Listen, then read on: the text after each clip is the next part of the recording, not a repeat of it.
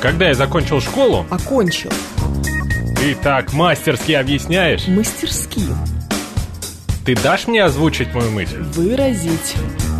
С этими редакторами говорить невозможно. Редакторами. Говорит Москва, говорит правильно. Авторская программа Евгении Фоминой. Русский язык. Программа предназначена для лиц старше 16 лет.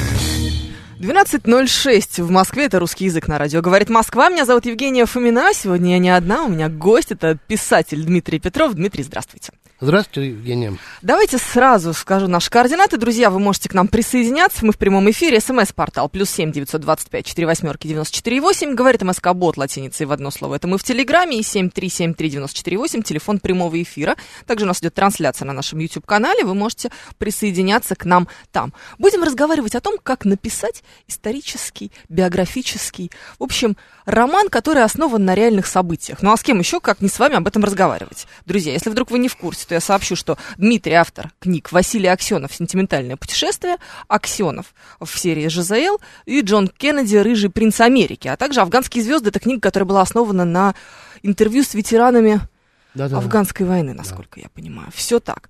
А, как написать исторический роман и как вы выбираете тему для вашего героя? Вот об этом будем сегодня разговаривать. Давайте решим, э, давайте начнем с того, что, собственно говоря, э, послужило вообще вот выбором такого направления для творчества. Исторический или биографический роман, основанный на реальных событиях.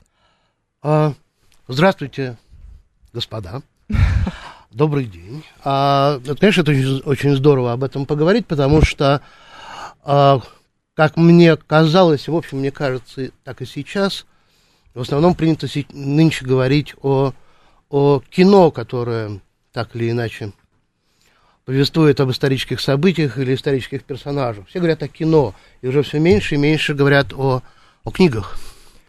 А, говорят об интернет э, проектах, связанных с э, историческими событиями, говорят о таких же интернет-проектах, связанных с э, историческими личностями, и в этом нет ничего удивительного, это, это наша жизнь, и я сам, в общем, не чувств. Этому я очень много работаю с этим в Фейсбуке. И, но попутно, но попутно все же пишу эти книжки. И, и я, бы не, я бы не сказал так смело, что это романы, я бы предпочел все-таки немножко другую формулу.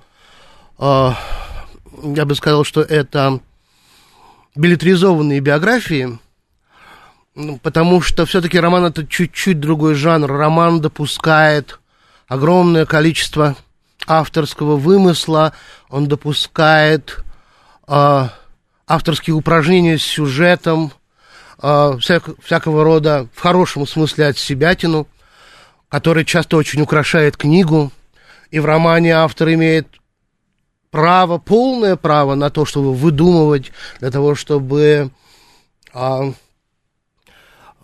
создавать легенды. Вот, например, замечательная книжка Василия Аксенова, которую историческим-то романом не назовешь, как и биографическим, однако в нем есть очень серьезный исторический отсыл. Я имею в виду книгу «Желток яйца». Это единственная книга, которую Василий Павлович Аксенов написал на английском языке, и ни одно американское издательство его не приняло. С одной, э, не приняло, с одной очень интересной формулировкой. Ему отвечали примерно одно и то же, что в этой книге слишком много сарказма относительно крайне серьезных вещей. То есть э, в то время, а это 80-е годы, американские издательства избегали такого рода публикаций. А, возможно, еще и потому, что он был иностранец все-таки, хотя уже много лет к тому времени жил в Штатах. Так вот, там есть очень интересный э, э, фрагмент сюжетной канвы, что якобы существует дневник Достоевского, а мы недавно праздновали юбилей. Так вот, существует якобы дневник Достоевского, в котором он повествует, в частности, о своем общении с Карлом Марксом. А, и что они с Карлом Марксом играют в рулетку вместе, потому что Маркс придумал систему, Карл Маркс, я имею в виду Карл Маркс, тот Да. самый основоположник да, Да-да-да. коммунистического учения, придумал систему, как выигрывать в рулетку на нескольких столах. И он Достоевского подключил к этому делу, а Достоевский, как известно, был очень азартным игроком. И вот они играют и все проигрывают. За ночь они спускают все свои деньги. сидят на лавочке рядом с фонтаном глубокой ночью и видят, как мимо проходят выигравшие. Пожилая баронесса проходит, которая взяла банк сегодня ночью. А они идут, смеются, пьют шампанское, э, острят. И Марс говорит Достоевскому, мой дорогой сибиряк, я знаю, как проникнуть в покои этой баронессы. Я знаю, что она хранит свои деньги и э, купюры и монеты в одном большом кожаном мешке. Вот хорошо проведенная революционная акция сегодня могла бы сильно исправить наше положение. На что Достоевский говорит э, возмущенно, неужели вы готовы совершить, там, он, он не досказывает, он боится сказать что, и чувствует, что уже роман «Преступление и наказание» рождается в его фантазии. Маркс говорит, ну что вы, ну что вы, я совсем даже ничего такого, я говорю чисто теоретически. Я не цитирую сейчас, я да, излагаю да, да. канву повествования, но суть такая. Да, а дальше, а дальше, что происходит дальше? Да, это же дневник. Ну, Маркс дает, значит, золотую монету Достоевскую, говорит, мой милый сибиряк, завтра, значит, купитесь, поставьте эту монету на красное. Но это дневник. И выясняется, что этот дневник находится на Западе, и советские спецслужбы решают, что это очень плохо, что на Западе существует документ, который, где Маркс выступает в качестве игрока. Угу. Качестве азартного игрока, да еще такого, который готов баронессу ограбить, понимаете ли, тут. И посылают, значит, специальных э, э агентов для того, чтобы они этот дневник разыскали, они, и, и, и, и весь сюжет строится вокруг этого. Вопрос, встречался ли Достоевский с Марксом? Очень сомнительно. Есть ли такой дневник? Его никто никогда не видел.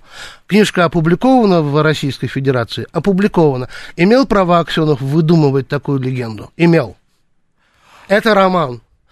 Когда я делаю свои э, биографии, вот эти, э, которые я называю билетризованными, я не имею на это никакого права. Либо я должен предупредить всех, что, что есть легенда, которую кто-то придумал, и да, там про того же самого Василия Павловича Аксенова и про его общение там, с женщинами. Он был большой любитель дам и пользовался успехом.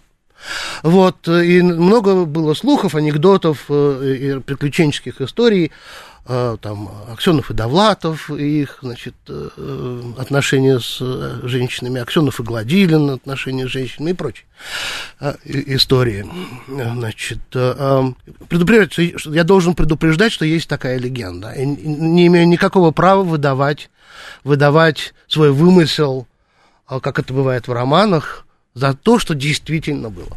Откуда у нас такая любовь, такая страсть, я бы сказала, ко всему тому, что можно было бы назвать анекдотом об исторических личностях? Вы согласитесь, знаете, глубокий анализ а, какого-нибудь творчества Блока, пускай, почему-то Блок, да, да потому что, вот, опять же, да, не так давно. Блок. Да, почему нет? А, он как будто бы не так интересен, как какие-то а, едва ли не похабные подробности из э, его биографии или, не знаю, тот факт, что он был, предположим, женат на дочери Менделеева. Вот это как будто бы нас больше развлекает, нежели э, такой серьезный фундаментальный подход именно к анализу творчества.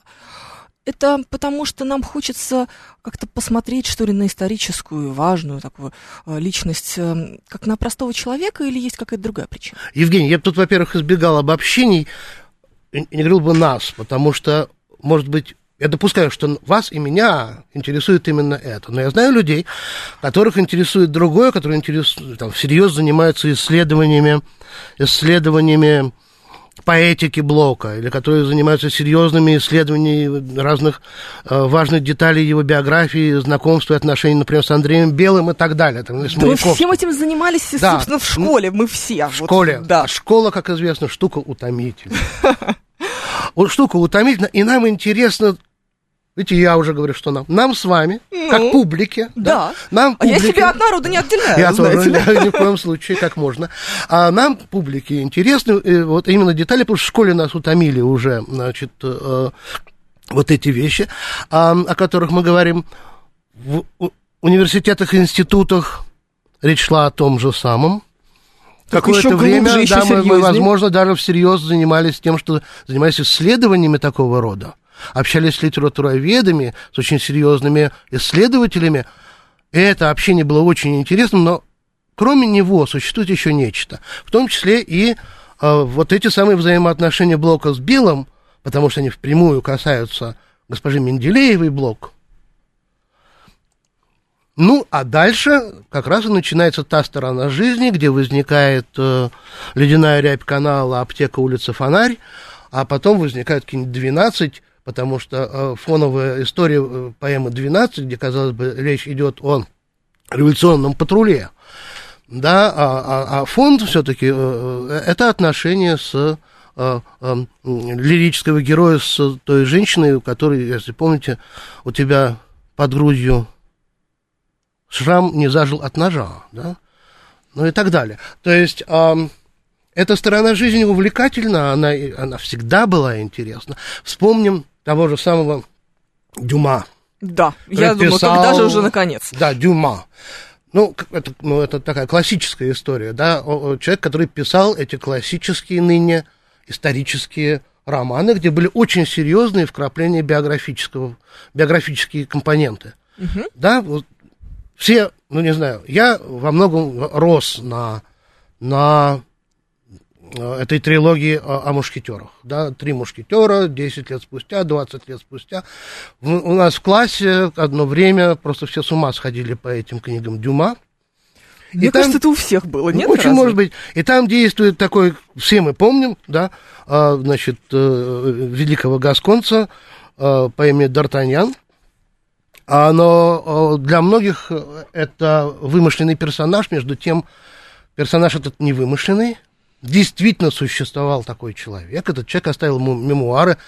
Он был и лейтенантом королевских мушкетеров, и капитаном королевских мушкетеров. Сделал при Людовике XIV блистательную военную и политическую карьеру. Был своего рода Джеймсом Бондом э, этого самого 17 века. Выполнял тайные поручения э, короля и, и, и кардинала. То есть, на самом деле, то, что мы видим в кино, где Боярский скачет на коне, да, вот э, это действительно происходило. Может быть, не так, как это описал Дюма. А важно то, что этот человек, которого звали Шарль Ожье де Бац де Кастельмор, граф Д'Артаньян, действительно существовал и закончил свою жизнь в э, ранге маршала Франции. Был убит в, в, на войне. То есть это реально, да, но при этом мы помним да, ситуацию с Миледи, ситуацию с госпожой Бонасье, все эти вот э, э, гламурные и, и амурные истории. Чем был бы без них роман о мушкетерах? Абсолютно ничем. ничем. Без истории про подвески королевы Стрельбой, да, да, да, стрельбой, да, несчастный Бекингем, и то Бекингем, и то любовная канва, да, подвески короля. Это же, это же отношения. Королева должна, появ... да, должна появиться в подвесках. А Бекингем как? Он, у них были, было, между ними что-то было, скажите мне, Женя, между королевой и Бекингем. Ну, разумеется, ну, конечно же, да. Ну, ну, ну, то есть, да, и, и вот, что, вот что делает роман романом. А если бы я писал биографию Д'Артаньяна, я бы еще должен был тысячу раз проверить, а вообще были ли какие-то подвески. И выяснил бы, в конце концов, что, наверное, нет что это Дюма просто придумал для того, чтобы нам было интересно. Почему нам это интересно? Ну, просто, знаете, они же бриллиантовые, если я правильно да, помню. Да, да, алмазные. Алмазные подвески. Да, алмазы очень красивы. Да, и На красивых женщинах они еще красивее, да. Ну, вот, возможно, возможно, вот, э, вот это вот все. Кроме того, жизнь, э, жизнь особ королевских фамилий часто захватывает публику. Опять-таки интересно, почему? Вот, знаете, мне сложно сказать, почему это тогда так захватывало нас, школьников. Но вот, например, буквально на днях, буквально только что, вышла в Голландии книжка, которая называется «Амалия». Это рассказ, не очень большая, но, с другой стороны, и не маленькая книжка. Это рассказ о нынешней принцессе Нидерландов, Амалии Аранской, которой исполнилось 18 лет. И... Ну, там уже есть рассказ какой-то человек, и писательница, да, Клаудия Дебрей, которая попутно, между прочим, еще и актриса комического жанра, она написала книгу, построенную на беседах с Амалией, 18-летней, тинейджерс еще, да, и и совсем юной, совсем юной девушкой, которая сейчас сама определяется как будущая королева, потому что она первая в очереди на престол. И эта книга мгновенно становится бестселлером, потому что голландцам интересно знать, а что их будущая королева, очень симпатичная, кстати, девушка, думает о том, как она будет ими когда-то править. Вот что, вот, вот что их интересует. Почему нас тогда, советских школьников, где не шла речь ни о каких наследных принцах и великих князьях, не шла никак? А Почему тогда это нас увлекало? Почему я, а, значит, в библиотеке школьной слышал, как две мои прекрасных одноклассницы обсуждают романы Дрюона, а, рассказывают друг О, другу. Боже. Да, рассказывают друг другу, кто, кто был чьим любовником, а кто был чьей любовницей, и там такие звучат фамилии, там эти Гизы, там Монморанси. Красиво же Монморанси, да? Угу. Вот, вот почему они это обсуждают, я до сих пор не очень понимаю.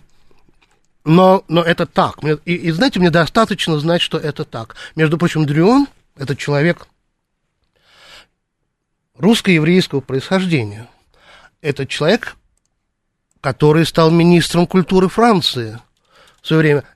И во многом благодаря тому, что писал эти романы о Франции. Он блистательно знал русский язык и даже, между прочим, перевел песню Ох, я не знаю, знаете ли вы эту песню, но многие наши слушатели наверняка ее знают песню «Помню, помню, помню, я, как меня мать любила», и не раз, и не два она мне говорила, «Не ходи на тот конец, не водись с ворами, в Сибирь каторгу сошлют, скуют кандалами. Боже, ну и так далее, да, дальше, и дальше там... А, народные слова. Да, а дальше, да, я не крал, не, народная песня, бань, ну как, Народ... арестантская песня. Арестантская, да. да. Такие слова, да, я не крал, не воровал, я любил свободу, слишком много правды знал и сказал народу. И тогда Дрюон перевел на французский язык. Поскольку во Франции не было Сибири, и нет до сих пор... Зачем это Франция? Зачем это французам вообще? Он ее, он ее перевел как, она называется «Le Galérien», то есть галерник. Ссылали на галеры. У нас в Сибирь, у них на галеры. И эта песня очень точно к русскому тексту воспроизводит э, сюжет этой драмы этого несчастного молодого человека, который как раз и в Сибирь отправился. Да, вот, вот, вот это, это, это история. Да? Это написал Дрюон, который автор а, Монсоро, да, графиня де Монсоро и все вот Графиня эти вот де Монсоро это Дюма. Дюма, ну прекрасно. Ну, э, очень хорошо. Дюма не вот вот... Хотя Дюма бывал в России. Бывал в Российской империи, я имею в виду. И в Тбилиси сейчас есть улица Дюма в самом центре города. А, то есть Дюма, он э, оставил в Российской империи свой э, немалый след. Я уже не говорю о его бесконечных романах. Константин... Романах не как книгах, а романах как отношениях. Да. да. Константин 192 пишет, что всегда обожал Шико насквозь исторический персонаж. Шико. Ну, конечно. Ну. Да, а, ну да, да, конечно. Это, это прекрасный совершенно. Это тоже исторический персонаж. Этот человек жил на свете. Он действительно стал дворянином. Он действительно был тем, кем он был, и действительно отличался тем удивительным сарказмом, с которым он общался со всеми этими санованными людьми. Да. Смотрите, друзья, напоминаю нам еще раз, что у нас сегодня в гостях писатель Дмитрий Петров. Мы разговариваем об историческом романе в принципе, мы говорим о книгах самого Дмитрия, обсуждаем, как он их строит и к какому жанру могли бы отнести его творчество. А, отвечаем на ваши вопросы, в том числе напоминаю наши координаты. СМС-портал плюс семь девятьсот двадцать пять четыре восьмерки девяносто четыре восемь. Говорит МСК-бот латиницей в одно слово. Мы в Телеграме семь три семь три девяносто четыре восемь. Телефон прямого эфира. Уже после новостей будем отвечать на звонки по телефону. А, опять же вопрос от Константина Константин, а как передать психологию и язык людей того времени? Ну, вам проще. Все-таки Но вот... А вот Аксенов писал, наверное, человеческим, нашим, близким к нашему современному языку. Да. Да, поэтому здесь ты с языком, наверное, не надо так уж. Он его даже формировал во многом. Э, и, и, например, такая его книга, как э, «Затоваренный Бочкатара», она дала просто очень много того, что сейчас мы называем мемами, и э, интеллигентная среда всю первую половину 70-х годов во многом говорила вот на этом языке, который запрограммировала Бочка Тара. Между прочим, когда эту книгу перевели на английский язык, то, то э, как это называется, сноски к ней превзошли по объемам текст что приходилось разъяснять американскому читателю, а что же это все значит вообще, что значит, что значит всякие разные пассажи из, из, из этого очень небольшого, на самом деле, сочинения. А, Да, он во многом формировал э, современный русский язык. Что же касается книги о Кеннеди, а, пришлось прочитать очень много на английском и, и а, но должен сказать, что английский язык 50-х, 40-х годов э, такой обычный, не уличный, не а, аргообразный, да, не сленг, а обычный язык, он в общем очень похож на современный. Да, разница есть, язык меняется постоянно, но в целом там не, не пришлось слишком много стилизовать. Идеология, которые делают эту книжку во многом как раз вот билет, билетризованной, они не потребовали каких-то особых больших усилий. Нет, но с другой стороны, с другой стороны, как раз вот что, что делает а, книгу о исторической личности, но при этом не роман, что делает ее интересной, кроме э, фактов, потому что есть огромное количество фактов, э, которые просто неизвестны читателю, и читателю приятно и интересно узнавать то, что он не знает. Это правда, это именно так. А, но, но кроме, кроме фактов, незнакомых людям, например, о тех же романах, э, Кеннеди всем безумно интересно, а правда ли у него что-то было с Мерлин Монро? Это единственный вопрос, который действительно по-настоящему кого-то заботит. А, но там же много всего интересного ну, есть вокруг. Например, встреча Мэрилин а, Монро с Джеки Кеннеди в Белом доме. Когда они встретились, одна блондинка, другая брюнетка. Значит, Мэрилин актриса, это дама, вполне себе светская, жена президента, первая леди, дочка крупного финансиста – э, великолепная наездница, и вот они встречаются в коридоре, и что происходит? Мерлин срывается просто с катушек и кричит ей, он тебя бросит, говорит она э, Джеки Кеннеди, он бросит тебя, он женится на мне. А та проходит мимо так, как будто никого нет. Она не только никак не отвечает, она вообще никак не реагирует на присутствие Мерлина. Это правда? Или а, это просто невероятно красивая вот, деталь, которая вот именно передает психологию, вот то, о чем. Она, э, это, безусловно, передает психологию, потому что, и это этим интересно э, читателям, э, у многих из нас, чтобы не сказать у всех, а я думаю, что у всех, были либо такие, либо сякие жизненные драмы, в том числе и любовные. И если мы их вспоминаем, то мы вольно или невольно, и нередко соотносим их с тем, как это бывает у звезд. Да? А Кеннеди, что не говори, а уж не говоря уж о Мэрилен, да, это, это звезды. А, и Джеки тоже, конечно, потому что ее жизнь, это жизнь совершенно удивительная, заслуживающая совершенно отдельных описаний. Есть очень интересные ее биографии, очень красивые. И это, это действительно занимает, увлекает людей, вовлекает людей в чтение – и это прекрасно. С другой стороны, вы спросили, правда ли это. А, это у меня есть ссылка. Есть несколько источников, которые, повторяя друг друга, описывают эту сцену. Отвечать за их э, точность я не могу. Но я на них могу сослаться в списке литературы. Это ловко. Ну, это уловка. но, но, тем не менее, но тем не менее, даже с точки зрения академической это, это можно делать. Да, ну и кроме того... То есть даже научный труд, пиши я научный труд, вполне мог бы включать вот, вот эту сцену. Да и с известными это, ссылками. Если бы этой сцены не было, ее стоило бы придумать. А как же? Конечно. Дмитрий Петров, писатель, сегодня у нас в гостях. Разговариваем о романах исторических, биографических и продолжим через несколько минут. Говорит Москва, говорит правильно. Авторская программа Евгении Фоминой. Русский язык. 12.36. Мы продолжаем. Сегодня у нас в гостях писатель Дмитрий Петров. Говорим о историческом, биографическом романе. Обсуждаем то, как его написать, как его читать, как его создать, и отвечаем на ваши вопросы попутно. Наши координаты, друзья, смс-портал плюс семь девятьсот двадцать пять четыре восьмерки девяносто четыре восемь.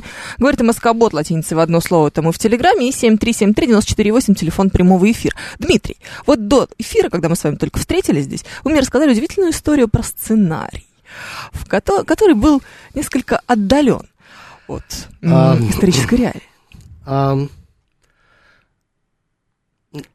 жанр жанр а, документального кино, как выясняется, совершенно не обязательно требует доскональной точности. Документальность сама по себе еще не есть а, гарантия а, или, или требование а, полного соответствия реальности. Потому что разные документы э, становятся достоянием общественности в разное время. Та же самая моя история с Кеннеди, да, когда я начал работать с документами, я просто отслеживал, как открываются новые и новые и новые архивы. Поэтому, когда один очень видный деятель российской медиаиндустрии предложил мне написать сценарий о том, кто же все-таки убил Джона Кеннеди для, для э, документального кино, я согласился, но при этом сказал, что, ты знаешь, я, наверное, все-таки это не будет очень интересно публике, потому что, ну, ну, просто все про это уже, ну, про это уже столько всего сказали. Даже рассказали, что Никита Сергеевич Хрущев э, ночью, когда ему сообщили о том, что Кеннеди убит, э, э, подпрыгнул и сказал, а мы к этому имеем отношение. О, да, хоро, хорошая история. Да. Сам глава государства не знал, имеет ли, имеет ли его служба да, к этому отношение. А он сказал, ты знаешь, вот есть такая вещь, которую никто еще не растирал, это очень интересно. Ведь, э, как ты считаешь, мог Че Гевара хотеть этого? Мог он быть заказчиком? Мне действительно показалось это очень интересным. Я стал искать. И я нашел несколько косвенных свидетельств. Прямых, конечно, найти никаких не было возможно, но косвенных свидетельств того, что Че мог хотеть смерти президента Соединенных Штатов Джека Кеннеди, Джона Кеннеди. Джек это его домашнее имя, так его часто звала пресса, я иногда тоже его так зову. А, не удивляйтесь, пожалуйста, дорогие дамы и господа. Так вот, так вот, и этот сценарий я написал, и фильм мы этот сняли, где было довольно много рассуждений разных знающих людей, разных реально серьезных специалистов о том, возможно это или невозможно. И многие из них допускали, что это возможно, а другие говорили, что нет, ни в коем случае. Но, тем не менее, фильм был сделан. Фильм был очень проблемный, потому что в нем ставился вопрос, а не давался ответ.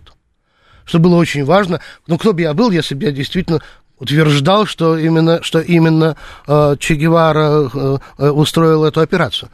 Да? Но мне был бы стыд, наверное, и позор, и люди не хотели бы со мной просто, ну, они просто смеялись бы надо мной. Поэтому, конечно, этот фильм ставит вопрос, а не дает на него ответ. Но было очень интересно то, что случилось потом. Он вышел в, в свет э, на сайте Радио России, если не ошибаюсь, и собрал какое-то за 10 дней какое-то бешеное количество просмотров. А потом шесть латиноамериканских стран отправили письмо в МИД Российской Федерации, где разъясняли, почему это вредно для международных отношений. Это были Куба, Боливия, Бразилия, правительство, левые правительства тогдашние ряда стран. И было решено, что мы немножко переборщили, что фильм этот пусть остается теперь в личном, в личном нашем пользовании. Мы можем его смотреть и показывать друзьям. Но это был очень интересный опыт. Международный скандал спровоцировали, Дмитрий. А, как-то вот я до сих пор жалею, что не, не, не собрался тогда и не смог все, что возможно, выжать из этого скандала. Да, но нет, ну, знаете, это была красивая, очень интересная, захватывающая работа, потому что это было огромное чтение, это было огромное общение с людьми, это было много документов необычных, да. Ну вот, например, это же действительно интересно узнать, что Че Гевара был действительно на грани самоубийства, когда Кеннеди и Хрущев договорились о выводе советских ракет с Кубы. Помним все, да? Этот э, Карибский кризис, когда на Кубе разместили советские ракеты средней дальности, а потом Кеннеди и Никита Сергеевич договорились о том, что их вывели. Че Гевара был безумно счастлив, что ракеты там установили. Он чувствовал, вот сейчас-то мы прижмем этих гринго, а потом ракеты увезли. И действительно есть много свидетельств, что он был на грани самоубийства. И он ненавидел после этого Кеннеди. Никиту он ненавидеть по определению не мог. Поэтому он ненавидел Джона. Ну и так далее. Потом, есть э, много свидетельств о том, что он, конечно, был мачо, и был любитель дам, и пользовался у них тоже благосклонностью, и очень немалой, и очень страдал от того, что вот только Джеки Кеннеди ему недоступна. Mm. Ну вот, ну никак. Вот Анасису доступно, а, а вот, им, ну и так далее. Ну и так далее. Ну, то есть, это же все действительно интересно. По какой причине? По той же самой, о которой мы с вами говорили. Где-то живут яркие люди, где-то живут герои, где-то живут и действуют звезды. Они действительно порой творят страшные вещи. Дикие, ужасные, а порой прекрасные. И публике это все безумно интересно. И, mm-hmm. вот, и вот почему этот жанр так популярен сейчас. Я вот говорил с, с, да совсем недавно с очень приятной чешской писательницей, очень-очень, на мой взгляд, сильной писательницей, а, Миленой Пивоваровой, супругой известного художника Пивоварова. И она сказала, слушай, ну да, это действительно очень сейчас популярный жанр, жанр а, билетризованной биографии. Людям снова интересны яркие личности. А, давайте, и, и как она объяснила? Это ведь очень интересно. Она сказала, вы знаете, ты знаешь, бывают эпизоды, периоды в жизни обществ, когда действуют огромные массы людей, и интересно, интересны большие процессы, интересны колоссальные баталии, интересные там, революции, всплески массовой деятельности, активности, энергии и так далее. А есть э, периоды жизни общества, когда интересны яркие личности. И людям интересно смотреть и читать о них. И, возможно, сейчас как раз такой период. Возможно, это еще связано, знаете, с чем? Хотя тоже у меня нет ответа, на самом деле, на этот вопрос. Почему-то в последнее время у нас невероятно популярен жанр интервью. Все по кругу друг у друга берут интервью, потом дают интервью, все одни и те же люди, вот они, значит, друг другу все ходят и эм, рассказывают о себе, так условно, да. да? Вот в интервью о чем же ты будешь рассказывать? Ну, если оно не приурочено к какому-то событию, условно говоря, там, к выходу книги или фильма, ну, да. а вот так вот, в принципе, все про себя. А, и, может быть, с этим связано вот это вот эм, вот этот интерес к жизни конкретного человека. То есть мы вроде бы привыкли к интервью, но это сжатый достаточно формат. А вот давайте все-таки пошире прочитаем. Ну, раз уж у нас нет возможности посмотреть интервью с Кеннеди, то давайте прочитаем про него. Что-то, может быть, не знаю. Я пытаюсь а, найти какую-то какую причину. Кеннеди в своей жизни дал очень приличное количество интервью и очень много раз выступал с речами. Ему было свойственно вносить в эти речи очень много личного. Очень много личного. У него был прекрасный язык совершенно. Он был замечательный оратор. А, так его воспитал его папа, потому что он воспитывал всех детей в семье Кеннеди в постоянном общении друг с другом. За обедом обязательно они спорили по разным вопросам культуры, текущей политики, истории и так далее. Там были серьезные ограничения. Папа держал площадку, он был ведущий. Да? И вот братья и сестры, они все же очень разного возраста, но старшие, например, мальчишки, одного из которых папа Джо прочил в президенты, а другого, то есть Джона, прочил в в министры обороны или в министры иностранных дел, то есть госсекретари.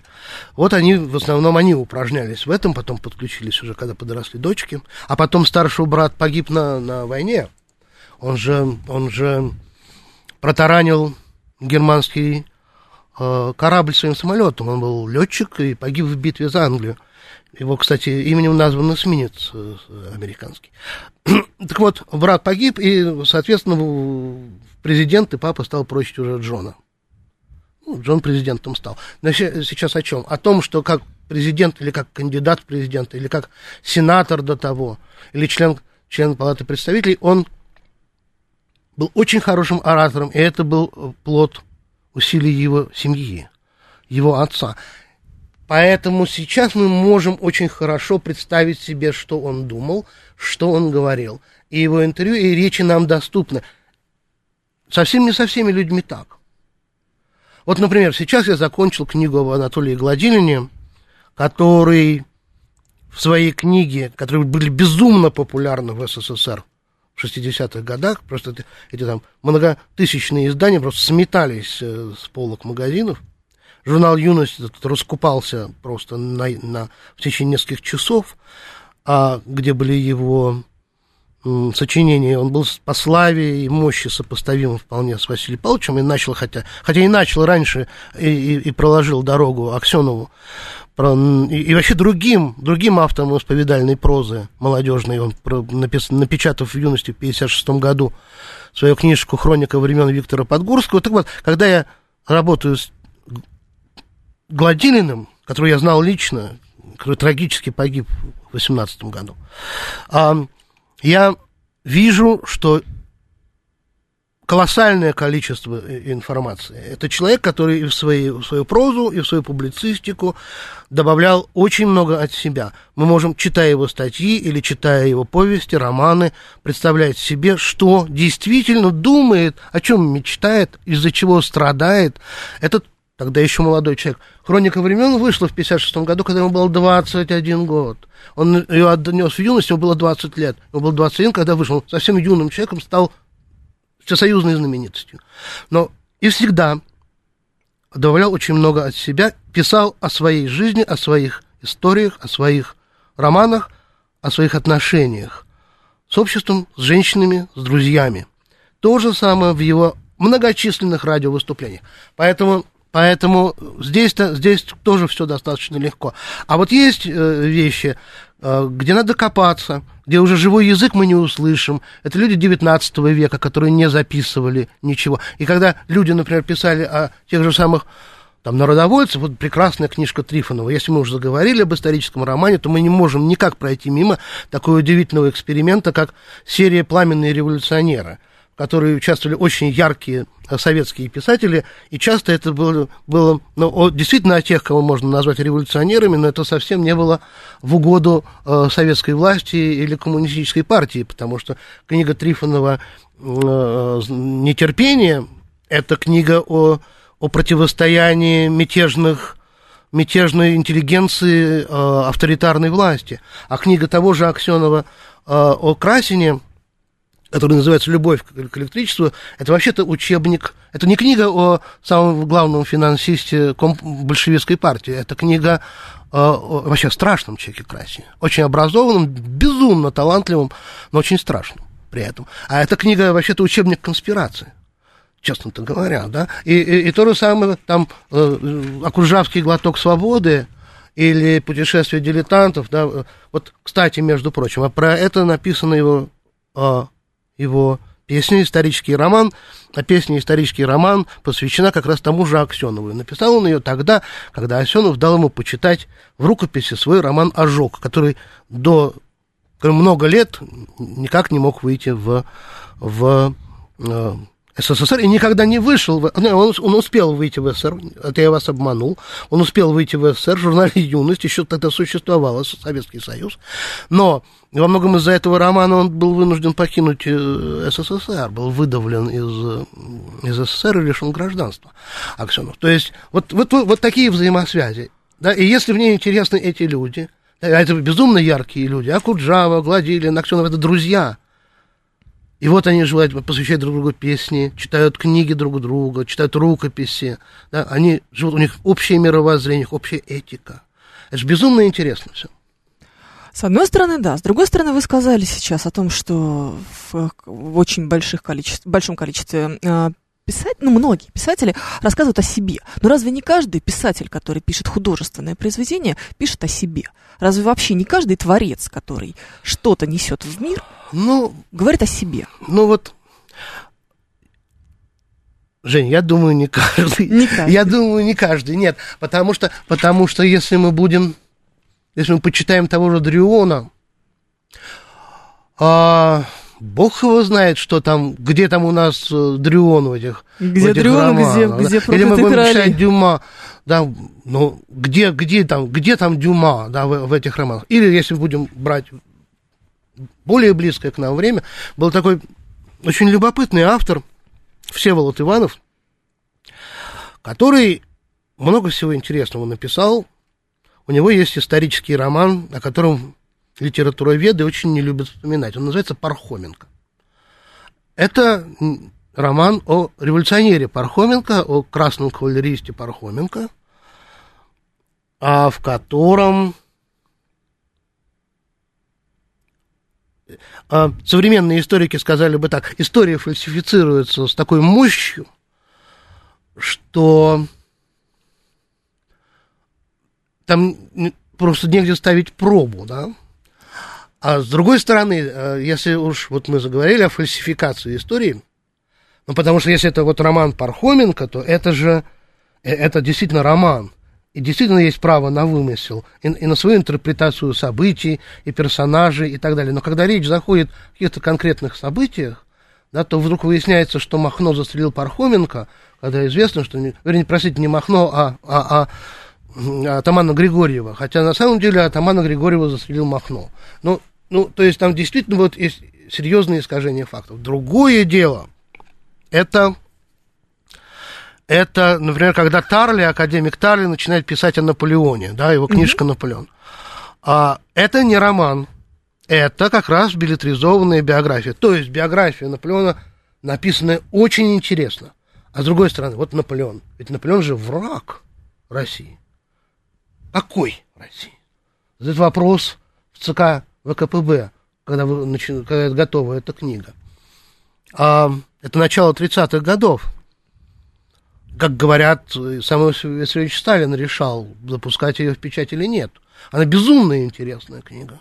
Наполеон э, Тарли. ее, да, она, ее печатают, она выходит.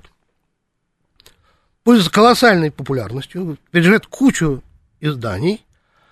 Мне кажется, нет вообще библиотеки в, на постсоветском её пространстве, нет. где Да ее я нет. знаю да. людей, которые полюбили э, читать исторические книжки, потому что в детстве им достался Наполеон Тарли. Другое дело, что к первому изданию пишет предисловие а, такой очень известный некогда большевик Карл Радек, который в то время отмечал не больше, не меньше, как за мировую революцию. Не в смысле идеологическом, а в смысле техническим. Да, он был условно говоря, менеджером по производству мировой революции, то есть революции пролетарской в мировом масштабе. Окей. Значит, вот он пишет это предисловие. Но потом Карл Радик выясняется, что он враг народа, вместе с другими старыми большевиками. И вдруг в, одновременно в од- выходят в газетах «Известия» и «Правда» статьи, абсолютно разгромные, которых академик Тарли упрекается как раз в фальсификации истории.